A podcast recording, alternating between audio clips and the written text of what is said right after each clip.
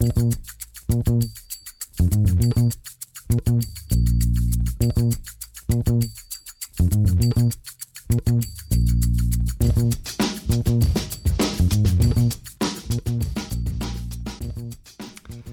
und herzlich willkommen zu Football Rausch. Mein Name ist Tim Rausch und ich hoffe, man hört es schon. Ich habe tatsächlich jetzt ein neues Mikro.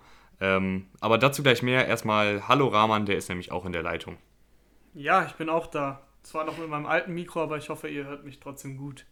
Ja, Rahman, also ich habe mir jetzt einfach ein sehr, sehr hochwertiges Mikro gekauft. Hab dafür ja, sag's doch direkt das, den Leuten, dass du einfach Geld hast. Ja, nee, ich habe das Sparschwein jetzt geschlachtet äh, und habe bei Amazon mir ein gutes Mikrofon bestellt. Und übrigens, ganz kurze Anekdote dazu. Hast du mal bei Amazon versucht, Amazon Prime abzumelden oder abzustellen? Äh, nee, wieso sollte ich? Ja, ich, also ich habe, ich, alter Sparfuchs, habe natürlich äh, den Probemonat genommen, damit das Mikro auch möglichst schnell ankommt und wollte den Probemonat danach abbestellen. Und ey, du musst dich da wirklich, du musst denen fünfmal sagen, ja, ich will Amazon Prime abbestellen. Ja, ja, will ich, ja, will ich, nein, ich will die Vorteile nicht mehr genießen. Und auf dem Weg dahin, bis du es abbestellt hast, hast du schon wieder zwei Jahresabos und einen Mini-Kühlschrank bestellt. Das ist wirklich so dreckig gemacht bei denen, aber naja. Äh, Amazon, ja, wir wollen euch, uns natürlich auch nicht mit euch äh, verscherzen. Ihr könnt ja immer noch unser Sponsor werden. Deswegen nichts gegen Amazon. Da, dazu muss ich äh, sagen, ähm, ich habe Prime, deswegen braucht ich es auch nicht abbestellen. Das ist äh, sehr nutzvoll, also lohnt sich. Ja, naja, ich habe es jetzt naja. auf jeden Fall wieder abbestellt. So, bevor wir uns jetzt in die NFL-News reinstürzen, müssen wir allerdings, ich glaube, das erste Mal wie so eine Art Orga-Stunde machen. Äh, denn es gibt einige Sachen zu besprechen. Einmal das Feedback. Da ist ja Rahman jetzt für verantwortlich. Und man sieht ja, ich habe das neue Mikro, also euer Feedback ist uns sehr, sehr wichtig. Ähm, ja, ich habe mich wirklich sehr gefreut. Bei iTunes wurden jetzt glaube ich, sogar ganze acht, nee, vielleicht, vielleicht ist acht bisschen hochgegriffen, ich habe jetzt nicht gezählt, aber es waren nur sechs, sieben Be ähm, Bewertungen mit eben mit einem Satz dazu, was wir besser machen können und was wir schon ganz gut machen. Ähm, fand ich sehr nett, sehr cool, äh, freue ich mich auf jeden Fall drüber oder wir freuen uns darüber. Und ja, hinterlasst uns weiterhin Feedback und wenn ihr Ideen habt, ähm, was wir in den Folgen umsetzen können, wir lesen uns das alles durch und wenn wir was cool finden, dann machen wir das auch sicher. Ja, und ich hoffe, dass jetzt die, die, nicht mehr in den Kommentaren steht, dass ich mich anhöre, als würde ich durch einen Waschlappen reden, weil ich habe jetzt tatsächlich ein neues Mikro und ich, ich weiß nicht, ich bin da, ich bin da sehr glücklich drüber, dass das, ja, das, das merkt man gar nicht. klappt. Das merkt man gar nicht. Worüber ich auch glücklich bin, gute Überleitung, ist über äh, das Shoutout der Football Bromance Bromantica Fanseite. Die wird vom Max betrieben und der hat uns heute aus heiterem Himmel ähm, ja, einen Shoutout gegeben, dass in der Football Offseason der Football Bromance Bromantica, ich, jetzt komme ich hier ganz durcheinander. Also, ja, der, der Podcast vorne. von den Kollegen äh, von Isume und äh, Björn Werner, der heißt Football Bromance. Das ist der Podcast. Der Football Bromance Bromantica ist die Instagram-Seite. Da musst du unterscheiden. Ja, so, ja, das, das weiß ich ja. Und die wird eben von Max betrieben, der uns da einen Shoutout gegeben hat, weil die Football Bromantica unsere Kollegen äh, Coach Izumo und Björn Werner sich jetzt mal einen wohlverdienten Urlaub gönnen und auf jeden Fall ging es in dem Post darum, dass man die Zeit, ja nutzen kann, um zum Beispiel uns mal abzuchecken. Also das hat auch direkt geklappt. Es sind sehr, sehr viele Fans des Football Bromance Podcasts direkt auf unsere Instagram-Seite äh, gestürzt und haben uns schon Nachrichten geschickt. Also sehr, sehr cool, dass ihr jetzt alle da seid. Auch da nochmal ein herzliches Willkommen. Auf jeden Fall, finde ich auch ziemlich geil. Äh, und danke, Max, äh, für das Shoutout. Und dann letzte Orga-Sache. Ähm, am Samstag machen wir dann ja weiter mit unseren Division-Previews. Da sind wir ja gerade mittendrin. Da geht es dann um die AFC East. Das sind die Patriots, die Bills, die Dolphins und die Jets. Und da kriegen wir ebenfalls Unterstützung. Und zwar von Mike Stieflagen von der Pille für den Mann. Der war ja schon mal da, relativ zu Beginn des Podcasts. Und jetzt habe ich ihn äh, ja, überreden können, nochmal zu kommen und uns zu unterstützen. Der ist ja ein äh, Patriots-Fanboy, deswegen passt das ganz gut. Ja, da freue ich mich auch schon drauf. Das wird, glaube ich, eine, wieder eine sehr lustige Folge. Das letzte Mal haben wir ja ähm, ein Draft, Mock-Draft, nee, ein Mock-Draft, genau, äh, zum Draft gemacht. Äh, das fand ich sehr cool, hat Spaß gemacht und ja, ich freue mich auf jeden Fall auf die Folge. So, das war es jetzt aber auch mal mit Mikrofon, mit Orga und mit allem weiteren. Und wir stürzen uns jetzt mal in die NFL-News. Vor ein paar Tagen hat sich Debo Samuel, Wide Receiver der 49ers, den Fuß gebrochen. Sehr, sehr schade, weil ähm, ja, gerade jetzt in der Zeit ist es halt super ärgerlich, wenn die Spieler sich schon Verletzungen zuziehen. Wir hatten davor die Woche Brandon Brooks, äh, der All-Pro-Guard der Eagles, der sich verletzt hat, und jetzt eben Debo Samuel. Letztes Jahr Rookie gewesen bei den 49ers, aber doch eine ganz entscheidende Rolle in der Offensive gespielt. Ja, das, das ist auf jeden Fall richtig bitter für die 49ers. Ähm, hat ein gutes Jahr gespielt, war so der Nummer 2 Receiver hinter Emmanuel Sanders und der ist ja jetzt weg. Und Debo Samuel sollte jetzt äh, die klare Nummer 1 sein. Ähm, das Receiving Corps allgemein relativ jung und äh, deswegen sehr, sehr bitter, dass sie jetzt auf ihn verzichten müssen. Dazu, wenige Tage später, äh, hat sich auch Richie James verletzt. Auch Wide Receiver ist eigentlich so eher der, der Kick-Returner, glaube ich. Und er kann halt aber auch Wide Receiver spielen. Und vor allem mit der Verletzung von Debo Samuel hätte er sicherlich Snaps gesehen. Ähm, der auch eine äh, Verletzung im Handge Handgelenk wird auch jetzt irgendwie so zwei Monate ausfallen, glaube ich. Äh, ja, das ist halt schon ziemlich bitter für die 49ers. Und jetzt ist auf einmal Brandon Ayuk, der First-Round-Pick von diesem Jahr, wahrscheinlich die Nummer 1 aktuell. Ja, wie wichtig ist denn ein Wide Receiver im Scheme der 49ers? Das hört sich jetzt ein bisschen blöd an, weil jedes Team braucht logischerweise einen Wide Receiver, aber die 49ers bauen ja nicht ganz so stark auf Wide Receiver wie andere Teams. Ja, die 49ers haben eigentlich ein klares Konzept. Die Wide Receiver sollen kürzere Pässe fangen und dann eben nach dem Catch Yards kreieren. Ähm, das hat Debo Samuel letztes Jahr schon sehr gut gemacht, war kaum äh, sehr schwer zu tackeln. Hatte, glaube ich, äh, sehr viele gebrochene Tackles. Die Statistik hast du, hast du wahrscheinlich, ja, genau. 18. ähm, genau, also es waren sehr, sehr viele und auch Top 5, glaube ich, der Wide Receiver. Top 1. Also der, also, Ach, der war der erste, der war der erste. Ja, der Beste. mit Deontay Johnson von den Steelers hat er die meisten gebrochenen Tackles gehabt. Top 1 klingt auch gut. Ja. ja. ähm, ne, siehst du mal, ne? Also ein richtig äh, schwer zu tackelnder Receiver, deswegen passt er perfekt in das System.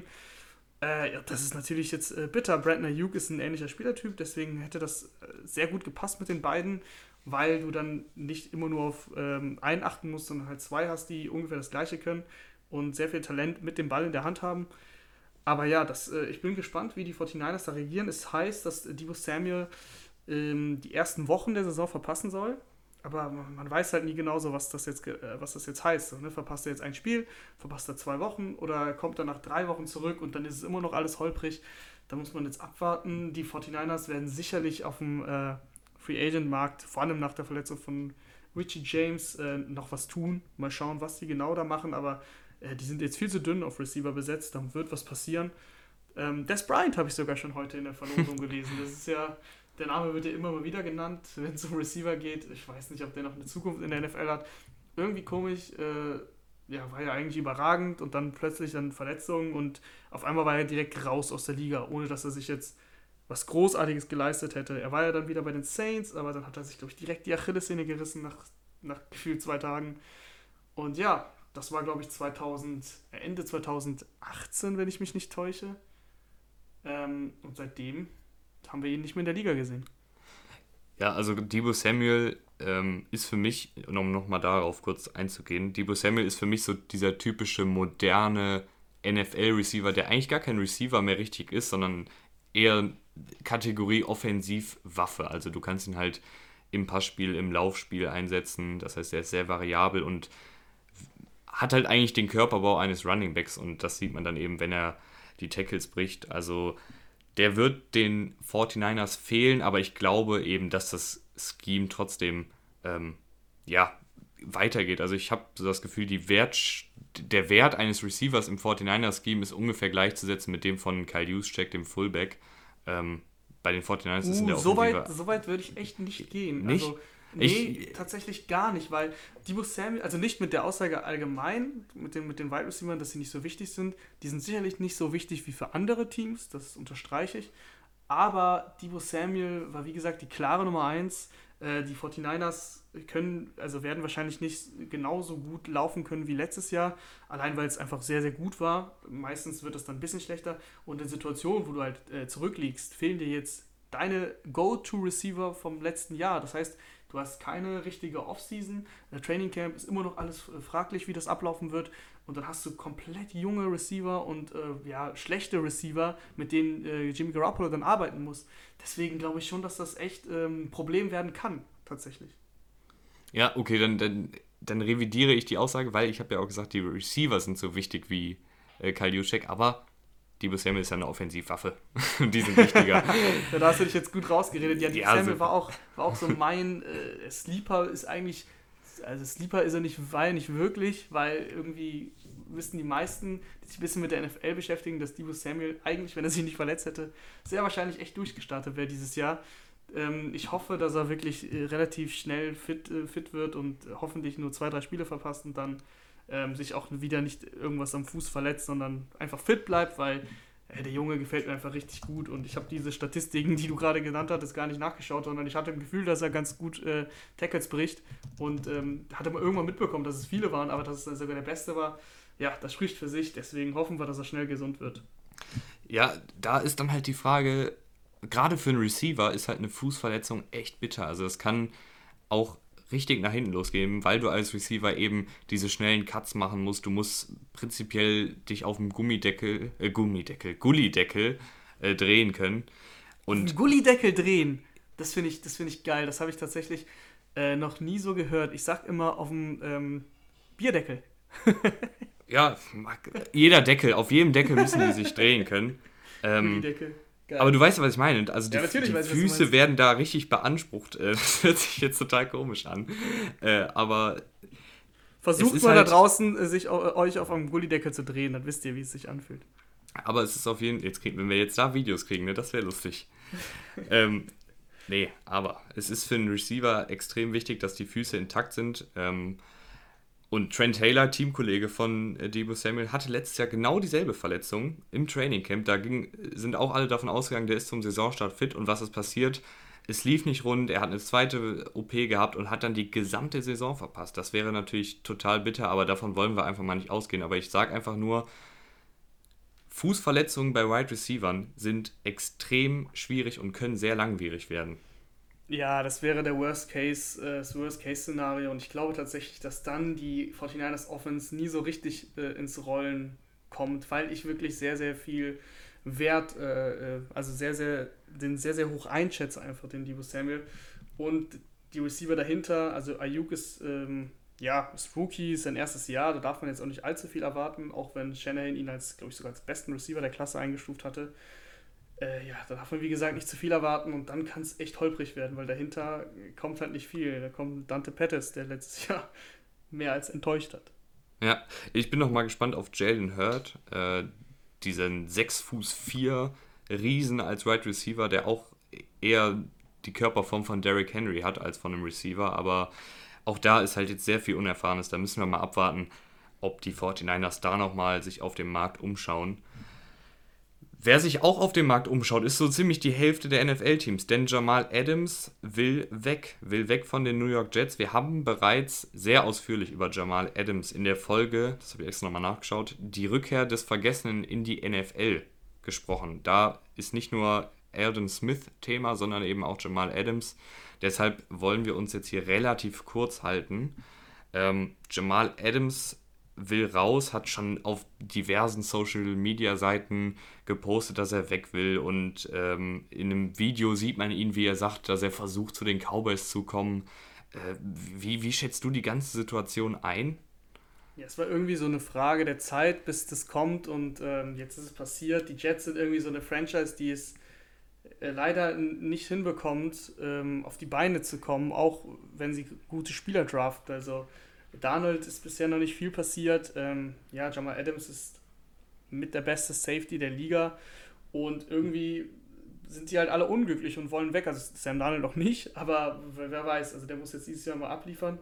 Äh, deswegen ist, hat mich jetzt nicht so überrascht, was ich ganz witzig fand. Jamal Adams hat ja ein paar Teams genannt, zu denen er, zu denen er quasi, wo er einen Trade begrüßt. Und weißt du, was diese Teams, die er genannt hat, außer die Houston Texans äh, gemeinsam haben? Gemeinsam nicht, aber ich, ich habe eine. Sag du erstmal und dann, dann, dann gucken wir, mal, ob wir dasselbe haben. Die Chiefs, die Ravens, die 49ers, die Bucks, äh, die Saints, die Cowboys, Äh, ich glaube, das, das war so der Kreis, den er genannt hat. Und ähm, die stehen bei den Buchmachern alle ganz oben. Ah ja, genau. Ja, die, die genau dasselbe hatte ich auch. Ich war mir jetzt nur nicht sicher. Genau, das habe ich da einmal die Liste runtergegangen. Einmal kurz die Buchmacher aufgemacht. Ah, okay, das sind die Favoriten nächstes Jahr, da will ich hin. Ich weiß nicht, warum er die Texans dann noch reingeworfen hat. Ähm, vielleicht mag er Sean Watson. Ich weiß es auch nicht. Aber ich weiß auf jeden Fall, dass Jamal Adams ein verdammt guter Footballspieler ist. Das haben wir in der vorherigen Folge bereits mit zahlreichen Statistiken belegt. Ähm, ich weiß nicht, also wenn ich die Jets wäre, würde ich dem einfach den Vertrag geben. Das ist, das ist das Sprachrohr der Defensive, der ist ein Captain, der ist noch jung, der hat die letzten Saisons so abgeliefert. Es gibt eine lustige Statistik, die ich noch kurz sagen muss, weil ich bin so der Statistikmensch. Ich weiß auch nicht, ich finde das irgendwie spannend. Ähm, die, es gibt bis jetzt zwei Spieler, beziehungsweise zwei, in zwei Spielzeiten hat es ein Safety geschafft, mehr als 20 Pressures auf den Quarterback zu generieren. Das war Jamal Adams 2018 und Jamal Adams 2019. Das ist bis jetzt sonst noch keinem Safety gelungen. Das fand ich irgendwie eine, eine lustige Statistik, die nochmal zeigt, wie variabel der ist in der Defensive und ähm, der ist eben nicht nur ein Safety, sondern der kann auch den Passer, äh, den Passer rushen. Der kann auch den Quarterback unter Druck setzen. Der kann als Linebacker aufgestellt werden und der kann halt auch als Safety, als letzte Absicherung spielen. Also super, super variabler Spieler, den du normalerweise nicht abgeben willst. Ja, das Problem ist, ähm, der fordert halt, ich glaube, wenn ich das richtig gelesen habe, an die 20 Millionen. Also äh, der sieht sich halt nicht als Safety, das, äh, wie du eben das bei Samuel gesagt hast, ähm, der ist halt genauso in der Defensive. Ne? Das ist halt ein Alleskönner. Der, der ist nicht nur da hinten steht. Meinst du etwa das Schweizer Taschenmesser der Defensive? Das wollte ich so nicht sagen. Ich kann das nicht mehr hören. äh, auf jeden Fall, ja, er macht halt, äh, hast ja schon, haben wir schon besprochen, können wir gerne nochmal sagen, ähm, übt Druck aus, äh, auf äh, per, als Blitzer einfach, ist äh, in der Box richtig gut gegen den Lauf und kann auch gegen die Tight Ends und die Running Backs der Welt und auch im Slot äh, als Cornerback spielen. Das ist halt einfach das Gesamtpaket und der will genauso bezahlt werden als Gesamtpaket und nicht als Safety. Und ähm, momentan ist der bestbezahlte Safety äh, durchschnittlich verdient der 14,6 Millionen.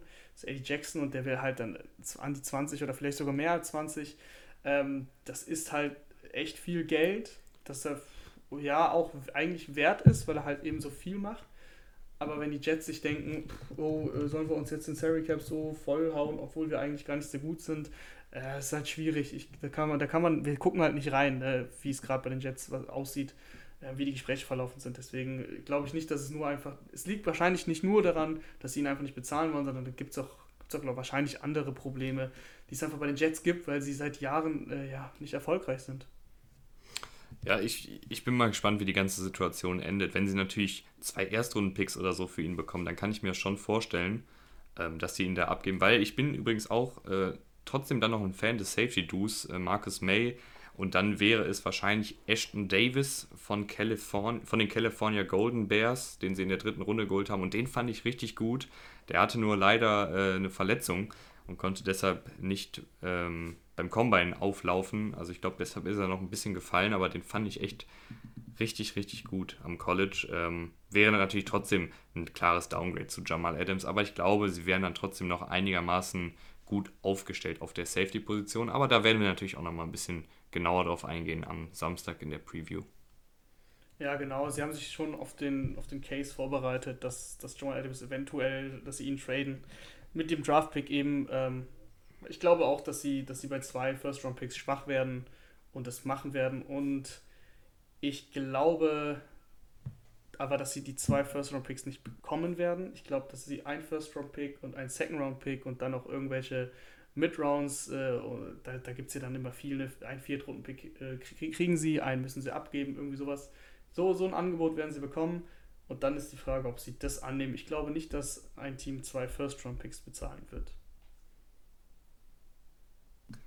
Ja, aber wer ähm, auf jeden Fall im Gespräch ist um einen Trade, sind die Dallas Cowboys. Und da haben wir eine Frage von Tobias bekommen, der fragt zu den Dallas Cowboys, ähm, nur der Franchise-Tag für Dak Prescott, heißt das Abschied in Raten? Ähm, ich, fand das, ich fand das sehr schön formuliert. Das könnte eine Schlagzeile bei uns sein äh, von einer, von einer Dak Prescott Story. Dak Prescott Doppelpunkt. Abschied in Raten. Ransicht. Ja, genau. Ich finde ich find es wirklich herrlich, äh, Tobias, wie du das formuliert hast, die Frage. Ähm, das ist auch eine gute Frage. Äh, ich glaube nicht. Ich glaube, dass, ähm, ich glaube, dass sie sich dieses Jahr nicht einig werden. Sie haben noch bis zum 15. Juli Zeit, sich äh, auf einen langfristigen Vertrag zu einigen, die Parteien, aber das wird, glaube ich, nicht passieren. Dann spielt er unter dem Franchise-Tag und dann im Folgejahr glaube ich, dass sie irgendwie es hinbekommen werden. Dak Prescott hat auch ein Foto gepostet mit sich äh, in der Cowboys-Uniform, mit einem Cowboy-Hut auf. Ich glaube, der, der feiert die Mentalität da in Texas. Ähm, der findet es geil, dass er äh, Romo so verdrängen konnte, wie er verdr verdrängt hat. Äh, ich glaube, der fühlt sich da richtig wohl. Der will richtig viel Geld und im Endeffekt wird es äh, wird Jerry Jones ihn bezahlen. Da bin ich mir sicher. Ich glaube aber nicht in diesem Jahr. Also kein Abschied in Raten ich, wir haben ja schon oft über Dak Prescott geredet und ich habe jetzt mich festgelegt, für mich ist er nicht Elite Money wert, auf gar keinen Fall. Also dann sollen sie ihn lieber ziehen lassen, weil, jetzt kommen ein paar Sachen. Die Cowboys seit 2016 gegen Winning Teams, also Teams mit einer positiven Bilanz, 6 und 17. Das heißt 6 Siege, 17 Niederlagen gegen Winning Teams seit 2016. Bevor jetzt jemand sagt, das ist Jason Garrett schuld, Dak Prescott in diesen Spielen gegen Winning Teams, Touchdown zu Interception, 25 zu 25. In den wichtigen Spielen also echt eher unterdurchschnittlich. Folgendes Problem habe ich mit einer Vertragsverlängerung von Dak Prescott. Die Cowboys haben bereits DeMarcus Lawrence, Ezekiel Elliott, Jalen Smith, Murray Cooper mit richtig fetten Verträgen ausgestattet. Das heißt, Stand heute, klar, da kann sich noch mega viel ändern. Salary Cap ändert sich jedes Jahr, weil Spieler entlassen werden, etc. pp., weil der Salary Cap hochgeht.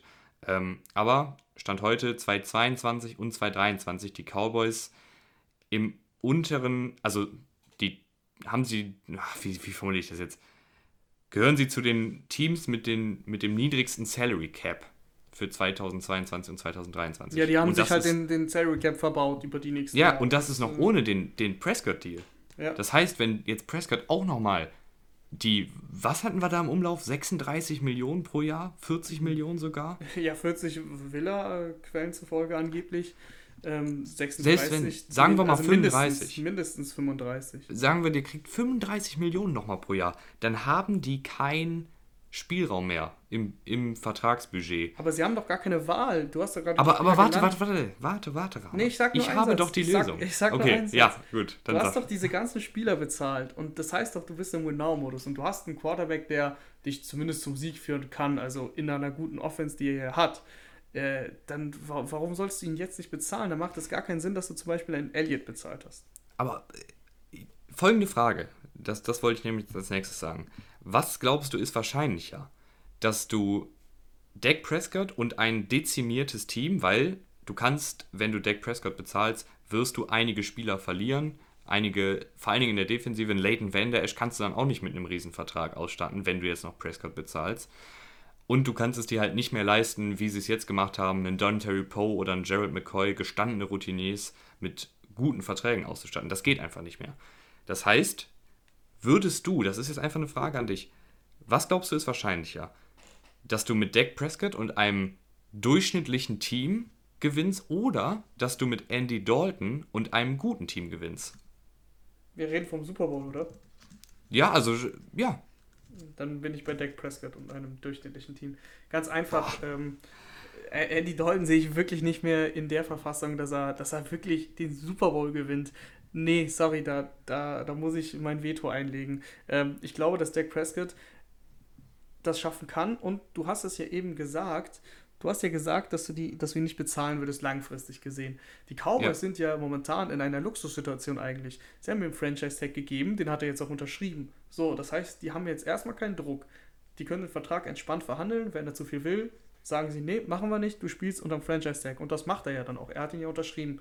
So, das heißt, die können sich nochmal ein Jahr lang entspannt angucken, ob, ob er diese äh, Bilanz, die du eben hat, ge, genannt hast, gegen diese Winning Teams, ob das eben an Garrett lag oder ob das an Prescott lag, beziehungsweise ob es an beide lag. Und wenn, wenn Prescott sich jetzt mit Mike McCarthy als Head Coach nicht steigert und weiterhin äh, gegen die schlechten Teams gewinnt und gegen die guten Teams verliert und am Endeffekt 9-7 da steht und äh, erste Runde Playoffs raus, dann sind die Argumente definitiv bei dir. Und dann kannst du wirklich dafür argumentieren und sagen, der ist es nicht wert, der ist nur ein Stats, äh, Stats-Sammler und mehr kann der halt nicht. Aber die Cowboys sind ja in, einer, in dieser entspannten Situation, nachdem jetzt Prescott eben den Kontrakt unterschrieben hat, dass sie sich das angucken können. Deswegen haben die äh, Cowboys gar keinen Druck und schauen sich jetzt an und das Jahr wird im Endeffekt entscheiden, äh, ob sie Prescott bezahlen. Wenn er, was ich gerade gesagt habe, 9-7 geht, erste Playoff-Runde mhm. raus, dann wird, werden sie wahrscheinlich nicht bezahlen. Also dann wäre es halt komisch, wenn sie ihn bezahlen, äh, weil das Team um ihn, um ihn herum ist ja echt gut und das ist ja besser als 9-7. Und wenn er jetzt 12-4 äh, geht, 11-5 und in den Super Bowl kommt oder in, ins Championship Game und da dann verliert, aber das war dann nicht er schuld, dann werden sie ihn bezahlen. Also so wird es wahrscheinlich passieren. Ja, aber für mich ist halt wirklich, wenn er wirklich so viel verlangt und sich nicht steigert, dann gebe ich lieber dem Andy, hier Andy, komm, nochmal, verlänger nochmal zwei Jahre, du kriegst 20 Millionen dafür, das wird er machen, gehe ich mal von aus. Das wird ähm, er definitiv machen. Was hat er jetzt? Ich glaube nur 3 Millionen oder so. Ja, und ich glaube maximal 7 Millionen. Also wenn er spielt, du könntest, genau. ihn, du könntest ihn wahrscheinlich sogar mit, hier, mach nochmal zwei Jahre, hier hast du 15 Mille, passt. Und dann von dem gesparten Geld kannst du dir dann vielleicht sogar einen Jamal Adams noch ertraden und dem Vertrags Vertragsverlängerung geben. Und du kriegst noch einen Drittrunden-Pick, weil Dick Prescott dann in der Free Agency bezahlt wird und du diesen Compensatory-Pick bekommst. Aber das sind jetzt eh alles Gedankenspiele, die sind weit von uns entfernt. Wobei man auch klar sagen muss, äh, wenn du mit einem Quarterback verhandelst und du hast ja gerade so verhandelt mit, ähm, mit Andy Dalton, als ob er der Starter wäre, dann gibt er sich nicht mit 10 Millionen pro Jahr ab. Also das machen die wenigsten. Wenn du Starter bist und wenn du das weißt, dann gehst du in eine Verhandlung anders rein als, als Backup. Gut, aber trotzdem ist es ein sehr, sehr entscheidendes Jahr für Dak Prescott. Also ich glaube, wenn er dieses Jahr Fall, ja. Äh, hinter den Erwartungen bleibt, dann wird es echt schwierig und dann verliert er auch, glaube ich, echt an Verhandlungsbasis. Ja, in dem Sinne schon, auf jeden Fall. Also ich weiß ja nicht, welchen Vertrag er jetzt vorliegen hatte, aber vielleicht hätte er sich dann mit fünf Jahren und 100, keine Ahnung, 40 Millionen zufrieden geben müssen. Das werden wir sehen. In einem Jahr sind wir schlauer. So, genug Cowboys, genug Prescott. Wir machen weiter mit der nächsten Frage. Und die kommt von Christian Mattes, der fragt: Frage. Jeder spricht ja von Sex. Sind nicht die QB Pressures viel wichtiger oder die Forced Fumbles? Das finde ich ist übrigens eine sehr, sehr, sehr gute Frage, weil es da immer heftig diskutiert wird. Ähm, welcher Pass-Rusher jetzt besser ist. Und viele machen es dann halt eben an den Sack-Zahlen fest, aber das ist für mich ein irreführender Stat. Ja, also ich habe mir die Frage äh, angeschaut und ein bisschen überlegt und äh, habe einen Vergleich zum Fußball gefunden. Ähm, das ist eigentlich relativ einfach. Sacks sind sozusagen Tore des Stürmers und ähm, die Pressures sind quasi die Assists. Also das ist jetzt natürlich ein Vergleich, der vielleicht ein bisschen hinkt, aber so ungefähr kann man sich vorstellen. Das heißt, wenn du viele Pressures hast, ähm, sind das sozusagen im Fußball übertragen viele Assists. Das heißt, im besten Fall setzt du den Quarterback unter Druck und selbst wenn du nicht durchkommst, schaffst du es aber, dass er eben eine Hand im Gesicht hat und einfach seinen Receiver nicht findet, weil er dich, in der, dich einfach vor sich stehen hat. Und ähm, im Zweifel kommt dann sogar noch der, der Pass-Rusher nebenan durch, weil du eben so viel Druck erzeugt hast, kriegt der Freiheiten und kommt, dann kommt halt der durch. Deswegen mit Pressure machst du erstmal sehr, sehr viel richtig und Pressure-Zahlen sind natürlich ein entscheidender Wert. Also du kannst ja auch, wenn du dir zum Beispiel ein äh, sehr witziges Beispiel dazu, das mir gerade wirklich spontan einfällt, ähm, ist der, der, der Vic Beasley Jr. Den hatten wir letzte, letzte Folge in der Division Preview zu den Titans. Der hatte bei den Falcons ja dieses Mega-Jahr mit 15,56. Das war sein zweites Jahr, 2016, glaube ich. Und da weiß, erinnere ich mich noch ganz gut dran, da waren seine Pressure-Zahlen, die ich jetzt nicht im Kopf habe, ähm, die waren echt vergleichsweise sehr gering und dafür hat er aber sehr, sehr viele Sex rausgeholt. Und da hatte man sich schon damals gedacht, ey, du kannst, wenn du 15,56 hast und sagen wir mal, ich sage jetzt einfach mal eine Zahl, äh, aber eigentlich nur 35 Pressure hattest, dann weißt du, deine Sackzahl wird im nächsten Jahr zurückgehen, weil die Pressures bleiben ungefähr konstant, aber Sacks sind manchmal auch ein bisschen Glückssache. Ne? Auch du jetzt gerade den Quarterback erwischt oder dein Nebenmann. Also es ist viel wichtiger, den Quarterback eben konstant unter Druck zu setzen. Die Sacks kommen dann von selbst. Rahman, ich habe jetzt ja auch ein ziemlich gutes Beispiel vorbereitet, ähnlich wie deins. Nämlich. Nur, dass der Unterschied ist, dass ich das nicht vorbereitet habe. Ja, aber du, also übrigens der Vergleich: Rahman, Goethe, Rupreil. Also du alter Poet. schön, schön rübergezogen zum Fußball. Aber auf jeden Fall mein Vergleich. Ähm, es wurde ja ein bisschen diskutiert, wer der bessere Defensive End ist, der Rookie Class. Ob das jetzt Max Crosby war oder Nick Bosa. Weil Max Crosby hat einen Sack mehr gehabt als Nick Bosa. So, auf den ersten Blick würde man denken, ja, okay, ein Sack mehr. Max Crosby ist der bessere. Vorab soll gesagt sein, äh, Max Crosby ist ein guter Footballspieler, aber bei weitem nicht so gut wie Nick Bosa. Weil. Äh, Viertrunden-Pick von den Raiders gewesen, oder? Ja, genau. Damit die Leute auch wissen, von wem wir reden. Okay. Ja, Viertrunden-Pick der Raiders, Max Crosby und Erstrunden-Pick der 49ers, Nick Bosa, den kennen aber, glaube ich, alle. Ähm, aber in der Saison hatte Nick Bosa 80 Pressures und Max Crosby 45. Das heißt, Max Crosby hat einfach eine absurde Pressure-to-Sack-Ratio gehabt, ähm, die eben nicht so haltbar ist wie die von Nick Bosa. Ähm, dazu kommt halt, dass ein Sack, klar hatte er 10 Sacks, aber der Mann hat auch 750 Snaps gespielt und da fragt man sich dann immer, was hat er bei den 740 anderen Snaps gemacht? Äh, deshalb, Sacks sind nur so ein kleiner Teil ähm, der Position Defensive End, dass es halt manchmal echt ein bisschen zu viel Gewichtung hat für mich. Was ich damit sagen will, ähm, es ist einfach eine Mischung aus allem. Also, wenn du 80 Pressures kriegst und nur einen Sack hast, dann hast du anscheinend irgendwie ein Problem, den Quarterback zu Boden zu bringen. Wenn du aber 10 Sacks hast und nur 15 Pressures, dann wird das auf jeden Fall nächstes Jahr wahrscheinlich nicht genauso erfolgreich laufen. Ja, ganz genau. Also Pressures, um das mal abzuschließen, ähm, sind definitiv, wenn du konstant sein willst, wichtiger als die reine Sack-Anzahl. Ah, und die, äh, um die Frage vollends zu beantworten, die Creme de la Creme ist natürlich die, übrigens spreche ich Creme immer Creme aus und nicht Creme, aber ist egal. Ähm, das sind auf jeden Fall die Forced Fumbles. Das ist aber meistens, äh, sind das die Veterans, die da noch ein besseres Näschen für haben. Also so ein Von Miller weiß halt, okay, jetzt habe ich den Quarterback gerade hier schon in meinen Arm, jetzt schlage ich dem nochmal die Hand, äh, die Hand, den Ball aus der Hand. Ähm, das sind natürlich noch schöne extra Sachen und so ein Turnover ist natürlich deutlich besser als jeder Sack oder jede Pressure. Ja, die richtig guten Footballspieler oder Defensivspieler kriegen das hin. Äh, da gehört aber auch immer ein bisschen Glück dazu. Also ähm, TJ Watt letztes Jahr äh, gar kein Veteran, aber ey, wow, acht Forced Fumbles, glaube ich. Und du hast einfach bei jedem seiner Sacks gefühlt gesehen, wie er immer die Augen auf den Ball hatte und beim Sack dann nochmal auf den Ball schlagen wollte und es dann halt eben achtmal geschafft hat. Ähm, das ist halt schon echt ziemlich, ziemlich stark gewesen. Aber das ist jetzt auch so eine Zahl, äh, die kann er wahrscheinlich nächstes Jahr genauso nicht wiederholen, weil du brauchst auch ein bisschen Glück bei, bei Forced Fumbles. Ja, also halten wir fest, Defensive End gehört viel, viel mehr zu als nur die Sackzahlen. Ähm, generell glaube ich aber, dass das alles einfach zusammenspielt. Also Pressures, Sacks, Forced Fumbles. Und wenn man alles gut kann, dann ist man auf jeden Fall ein guter Defensive End. Machen wir weiter mit der nächsten Frage von Niklas. Der fragt, wo liegen die Vorteile und Nachteile von Man- bzw. Zone Coverage? Jetzt haben wir leider hier keinen Defensiv-Guru mit Bill Belichick sitzen, aber wir versuchen es trotzdem mal. Ja, also Man-Coverage, was gibt es denn da überhaupt? Da muss man erstmal unterscheiden. Ähm, du kannst Man-Coverage spielen, Mann zu Mann. Jeder hat einen Verteidiger und deine beiden Safeties stehen hinten. Das heißt Cover Man 2, also du hast Mannverteidigung und zwei Safeties, die halt eben die Zone hinten absichern. Das ist eine Standardverteidigung. Äh, dann kannst du aber Man-to-Man -Man spielen mit einem Verteidiger in der, in der hinteren Zone. Der Free Safety macht das meistens. Und du hast dann, wenn man die Spieler durchgeht, weil du hast ja elf Verteidiger, vier sind die klassischen Pass-Rusher.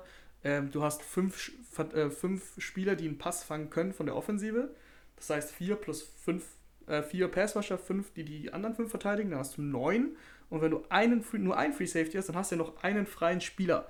So, der kann jetzt entweder als Blitzer agieren oder als Quarterback-Spy. Das heißt, eben schauen, wenn es zum Beispiel ein Lamar Jackson oder ein Deshaun Watson auf der anderen Seite ist und der eben nur den Quarterback beobachtet. Das heißt, neben Cover to Man hast du auch äh, eben, äh, wie heißt Cover Single, äh, äh Man Single High oder so, so nennen die. Football. Cover One Spy? Ja, das Cover One Spy wäre, wenn, wenn der eine eben den Spy machen würde. Ähm, ja, der, der, der, eine, der, der eine kann aber auch blitzen. Also kann, das hat verschiedene Namen, aber Cover One kann man es einfach mit abkürzen. Ähm, Genau, also das ist auch eine Mannverteidigung und da kann man erstmal klar zum Mann ist ja, ist ja klar, jeder hat einen Gegenspieler und im Zweifel, wenn du auf die Safeties hinten verzichtest oder wenn du auf einen verzichtest, hast du entweder einen Blitzer mehr oder einen, einen Spieler mehr, der auf den Quarterback aufpasst. Ähm, du kannst aber auch ganz ohne Safety spielen, dann hast du halt wirklich Man-to-Man. Fünf Spieler decken fünf, Verte äh, fünf Verteidiger, decken fünf Receiver und dann hast du einfach noch zwei Blitzer. Das heißt, du hast halt so diese, so kannst du halt variieren bei Man-to-Man. Bei einer Zone-Coverage, das ist zum Beispiel dann eben bei so äh, Quarterbacks, die sehr lauffreudig sind, ist Zone meistens die bessere Wahl, weil du hast halt immer das Spiel, das Spielfeld vor Augen. Das heißt, du drehst dich halt nicht mit dem Rücken zum Quarterback, da was bei Man passiert, weil du bist hier immer hinter deinem Gegenspieler hinterher und du schaust ja nicht, was der Quarterback genau macht.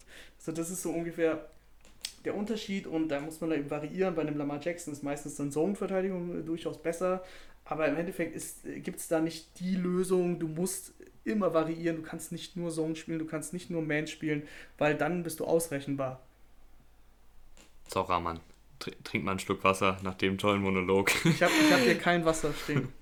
ah ja, aber ja, fand ich eine sehr, sehr gute Erklärung. Ähm, es gibt dann, gibt es natürlich auch in der heutigen NFL, ist ja alles modern, ähm, eine Mischung aus Man und Zone. Das haben zum Beispiel die Jaguars ganz gerne gespielt, als noch Jalen Ramsey da war. Da ist die eine Hälfte mit Zonenverteidigung und die andere Hälfte, auf der Jalen Ramsey zu finden ist, der spielt dann Mann zu Mann gegen den besten Receiver des Gegnerteams. Das haben, hat man ganz oft gesehen, wenn die gegen die Texans, gegen ihren Division Rival gespielt haben. Da hat Hopkins, wenn er auf der rechten Seite stand, stand Jalen Ramsey direkt in seinem Gesicht, hat ihn Man zu Man genommen und der Rest war egal. Und auf der linken Seite, da wurde Zone Coverage gespielt. Also da gibt es ganz, ganz viele Konzepte. Ähm, jeder Madden-Spieler kennt das, glaube ich, äh, wie viele verschiedene Blitze und Coverages, Coverages es da gibt. Ähm, die jetzt hier alle aufzulisten, äh, würde, glaube ich, ein bisschen zu lange dauern und wir haben ja auch schon Viertel vor eins, deswegen. Äh, du variierst ja. auch einfach. Es kommt darauf an, was für Spielermaterial du hast. Wenn du ähm, Defensive Backs hast, wie bei den Ravens zum Beispiel, die sehr, sehr gut äh, einfach den Pass verteidigen können, dann kannst du viel kreativer äh, agieren und eben häufiger Man-to-Man -Man einfach spielen und den Rest straight blitzen lassen. Du kommst natürlich viel schneller zum Quarterback, äh, übst Druck aus und weil deine vier oder fünf Verteidiger sehr, sehr gut sind, können sie halt die wenigen Sekunden, die die Pass-Rusher eben brauchen, um durchzukommen, können sie halt ihre Gegenspieler verteidigen und aus dem Spiel nehmen. Äh, aber wenn du jetzt eine schlechte Secondary hast, dann würde ich vielleicht nicht äh, so viel Man-to-Man -Man spielen und eher Zone, damit äh, es immer, immerhin noch immer eine Absicherung gibt, die halt eingreifen kann und tackeln kann. Eigentlich können wir darüber mal eine ganze Folge machen, oder? Ja, über, über, über Football-Taktiken, das finde ich ja, das ist ja eigentlich so, die Liebe, die ich zum Football entwickelt habe, kommt einfach dadurch, weil das macht einfach auch mir auch so viel Spaß, ähm, sich über Taktiken zu unterhalten und das, das Spiel ist wirklich jeder Spielzug, also man, die, die Leute vergleichen das ja immer mit Schach. Ich finde irgendwie, man sollte das nicht mit Schach vergleichen, weil das ist, man sollte sowieso Sport haben, auch wenn ich eben Fußballvergleich hergezogen habe. Äh, man sollte es eigentlich lassen, weil das sind komplett verschiedene Spiele. Aber es ist einfach, der taktische Wert ist beim Football so hoch, ähm, das ist einfach super, super interessant zu beobachten. Äh, und es macht einfach Spaß, das Spiel zu analysieren. Also, wenn ihr äh, mal einen kompletten Taktik-Exkurs mit Rahman haben wollt, dann könnt ihr uns natürlich gerne auf ich Instagram mich durch, dazu durch schreiben. Taktik, durch diese Taktik-Dinge habe ich mich übrigens auch in Madden reingefuchst. Und ich äh, war am Anfang immer so ein ja, so ein Classic Madden-Spieler, ne? Äh, viele Interceptions und einfach immer lang das Ding. Aber mittlerweile, ich habe mir auch ein, zwei YouTube-Tutorials angeguckt und ey, Alter, du kannst mit so wenigen Handgriffen dein Madden-Spiel steigern, das ist echt der Wahnsinn. Ja, oder man und, guckt und einfach mal Mike Wissen. zu. Oder man, oder man guckt Mike zu. Lassen wir das. Nee, aber gut, jetzt zum Abschluss äh, noch eine ja, fast schon Boulevardfrage. Jetzt habe ich mir mein Handy schon wieder ausgemacht. Aber hier, ähm, Max fragt, sollte es weitere Franchise-Umzüge geben? Eure Top 3 Städte. Ich würde das der Einfachheit halber einfach mal auf eine Stadt jeweils reduzieren. Dann haben wir zwei. Äh, ja, weil ich auch, auch mir gedacht habe, ähm, San Diego und Oakland kann man natürlich nennen. Die wollte ich jetzt nicht nennen, weil das ist ja klar, dass, wir, also, dass, äh, dass die Chargers in Los Angeles verloren sind, das wissen sie selber ähm, dass, äh, dass die Raiders jetzt nach Nevada ziehen, nach Las Vegas, ist auch sehr komisch mit der starken Fanbase. Deswegen, dass wir uns das äh, andersrum wünschen, das ist klar. Ähm, deswegen habe ich mir äh, tatsächlich die äh, US-Karte mal so angeguckt, durchgegangen und so viel ist mir da gar nicht aufgefallen. Bis ich an die Grenze gekommen bin und mal nach Kanada geschaut habe. Und ich fände es richtig geil, wenn Toronto ein NFL-Team hätte. Weil ähm, ich bin ja auch ein großer NBA-Fan. Und die Toronto Raptors zum Beispiel, die in der NBA spielen und letztes Jahr sogar den Titel geholt haben, die haben mit die beste Fanbase und auch bei den Playoff-Spielen haben die dann immer äh, Public Viewing mit 20.000 verrückten Kanadiern, die da auf dem Platz in Toronto, wie auch immer der heißt, stehen und dann halt die, die, ihre Mannschaft bejubeln. Und das sind halt einfach erstmal super sympathische Leute. Kanadier sind sehr sympathisch. Immer wenn man Kanadier trifft, äh, sind die gut drauf und sind sehr, sehr höflich. Ähm, ich habe, glaube ich, noch keinen Kanadier in meinem Leben getroffen, aber ja. ja, gut, äh, dann äh, hast du was verpasst. Nee, auf jeden Fall äh, sind die sehr, sehr sympathisch und Toronto ist eine große Stadt und es ist doch schade, dass äh, die NFL ähm, nur in Amerika äh, gespielt wird. Warum soll sie denn nicht in Toronto spielen? Das, also, das ist, findet ja im Eishockey gibt es die Maple Leafs aus Toronto, die Raptors gibt es in der NBA. Wieso soll es denn nicht noch eine Mannschaft geben, was ich äh, erstmal, was ich ausschließen äh, für mich, also was ich für mich ausschließe, ist einfach eine Franchise in London. Das ist hier immer mal wieder, nee, nee. Immer, immer mal wieder im Gespräch und so weiter und so fort. Wünschen sich viele natürlich aus Deutschland oder aus, aus London, England, weil die Nähe natürlich dann viel krasser ist und du viel mehr Spiele gucken kannst, aber ich finde, das wäre Wettbewerbsverzerrung, weil du einfach viel zu viele, äh, ja, du bist als Heimteam immer frisch und das andere Team ist mindestens sechs Stunden geflogen und mindestens sechs Stunden. Wenn du von der Westküste kommst, sind es mehr, sind es acht oder so. Äh, ja, das wäre für mich Wettbewerbsverzerrung, deswegen muss es ein, ein Team sein in der Nähe der USA oder in den USA. Ich nehme Toronto. Ja, also das finde ich auf jeden Fall auch ein schönes Gedankenspiel. Generell muss man natürlich sagen, ähm, ich glaube, bis ein Expansion-Team nochmal entsteht, da muss halt so viel passieren, weil man muss schauen, wie sieht das da mit Marketing aus, wie sieht das aus mit einer möglichen Fanbase, wer, wer baut das Stadion, ist der, ist der Bundesstaat äh, wohlhabend genug, um da mal eben so ein Teil hinzustellen, was 60.000 Leute fasst. Ich glaube halt, weil, weil, es, weil es die einzige Mannschaft aus Kanada wäre und äh, weil es einfach für, die, für das ganze Land eine Marke wäre, wäre das tatsächlich in Kanada relativ einfach umzusetzen, vor allem in einer Stadt wie Toronto, als in der x-beliebigen US-Stadt, wo es schon äh, 30 Franchises gibt. 92. Ja, äh, ich, ich fände es auch, auch echt interessant, äh, in Toronto noch ein NFL-Team zu haben. Ähm, ich habe auch mal mich umgeschaut und mich wundert tatsächlich, dass in Alabama kein NFL-Team ist, weil du hast da die Alabama Crimson Tide, eine der erfolgreichsten College-Mannschaften. Das heißt, die Leute da sind Football verrückt, das Stadion ist immer voll da, aber da ist kein NFL-Team. Und warum nicht nach Alabama noch ein NFL-Team bauen? Da kommen so viele gute Spieler her. Ähm, das, das, könnte ich Problem mir auch vorstellen. Ist, ähm, da gibt es erstens, wenn ich mir das so angucke, also die Städte, die größten Städte, die ich jetzt auf der Karte sehe, sind Birmingham und Montgomery. Davon habe ich bisher noch nie was gehört in, in Amerika. Ähm, das heißt, die Städte sind halt relativ klein und weil eben der College-Sport da so krass ist und so groß ist, wäre es, glaube ich, so, dass die Leute, dass die NFL nicht so sehr interessieren würde, sondern die sind äh, Hardcore-Berma-Fans und gehen da zu den Spielen und brauchen gar kein NFL-Team. Tatsächlich glaube ich, dass, dass das äh, passieren könnte. Ja, ich weiß es nicht. Ich habe einfach nur mal äh, mir die Karte ja, angeguckt und hatte verstehe, mich gewundert, dass da kein, ja. kein Team ist, wenn da so ein fettes College-Team ist. Ich verstehe deinen Aber ihr könnt uns natürlich auch immer gerne schreiben, äh, oder uns interessiert natürlich, wo würdet ihr euch ein NFL-Team wünschen? Ich würde mir natürlich hier eins in Wuppertal wünschen, fände ich ganz cool. ähm, wir haben hier aktuell die Wuppertaler Greyhounds, äh, aber ich glaube, ein NFL-Team würde der Stadt auch ganz gut tun. Mit der Schwebebahn kommst du dann ja natürlich auch schnell zum Stadion. Cologne Crocodiles for the win. ja, gut. Ähm, das war's dann auch heute für die Episode. Ähm, am Samstag geht es wie gesagt weiter mit Mike und mit der Division Preview. Wie Rahman schon beim letzten Mal gesagt hat, Feedback ist immer erwünscht, gerne auch in Form von iTunes-Bewertungen, weil die helfen uns dann auch im Ranking. Ähm, da könnt ihr wirklich alles hinschreiben, was euch an diesem Podcast aufgefallen ist, was euch gefällt, was euch nicht gefällt. Ihr merkt, wir nehmen uns das zu Herzen und lesen uns das eifrig durch. Und dann bis zum nächsten Mal. Ich hoffe, das Mikro hat jetzt äh, funktioniert. Und ich glaube, dein Mikro hat funktioniert. Ich hoffe, ich hoffe, dass ich jetzt nicht total scheiße klinge, aber das werden wir uns anhören. Und äh, ja, sagt Bescheid, wenn es immer noch Probleme gibt. Dann bis zum nächsten Mal. Ciao. Ciao, ciao.